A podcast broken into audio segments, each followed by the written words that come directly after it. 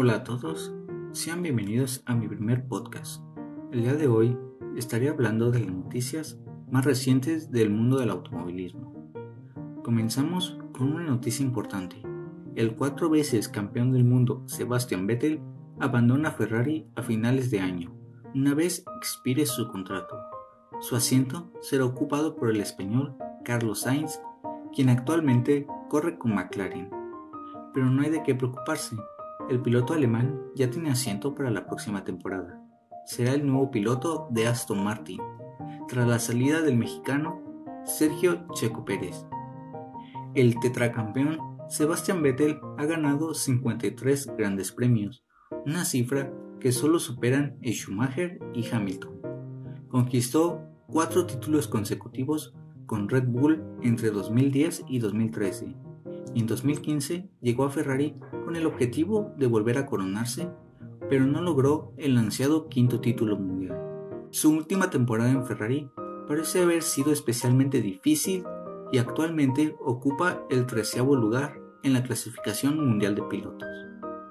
En este tiempo nunca ha tenido un auto realmente competitivo para hacerle frente al equipo Mercedes, que además perdió el título del piloto principal a medida que su compañero Charles Leclerc ganaba relevancia. Es propiedad del millonario canadiense Lawrence Stroll, quien anunció que Checo Pérez dejaría el equipo a finales de año. Como era de esperarse, este miércoles el piloto mexicano Sergio Pérez anunció su salida oficial de la escudería Racing Point al finalizar la temperatura 2020. La firma de Sebastián es una clara señal de la ambición de la escudería de convertirse en una de las más competitivas, aseguró Racing Point, pensando en su nuevo proyecto como Aston Martin. La escudería Racing Point estuvo frente a la marca durante los últimos siete años y ahora pone en duda su continuidad en la Fórmula 1. A través de un comunicado publicado en su cuenta oficial de Twitter, explicó que la relación que mantenía con la escudería que confió en él hace siete años llegó a su fin. Asimismo, agradeció a la entonces Force India, quien fue otra de las escuderías que le permitieron seguir en la Fórmula 1 y mantenerse hasta el día de hoy. Cito textualmente, Nadie me dijo nada, pero yo ya lo sabía y descubrí un par de cosas, mencionó Pérez. La confirmación final llegó ayer. Señala como si antes de esa jornada no hubiera tenido ninguna otra conversación sobre su futuro.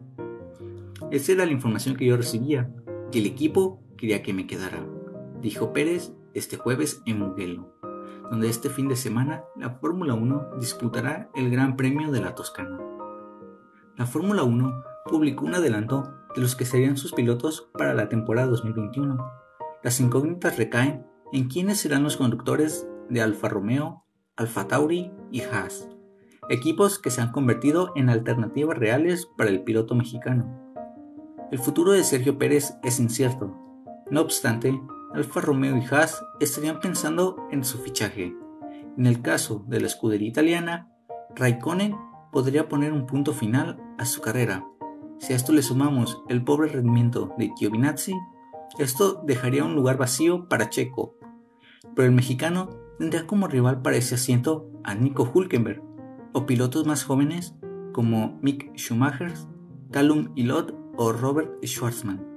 Como última alternativa se encuentra el equipo Haas, el cual tendrá que renunciar a uno de sus dos pilotos, Grosjean o Magnussen, para darle cápida al piloto jalisciense. La Fórmula 1 es una categoría en donde todos los años hay sorpresas, pilotos cambiando de un equipo hacia otro. Una categoría en donde el renombre y el dinero son las dos cosas que más aseguran un lugar. Checo tiene buenos patrocinadores y hay equipos que desean esa inyección de dinero. Esperemos que pronto encuentre un plan B para que no abandone la categoría reina del automovilismo. Con esto me despido. Hasta la próxima.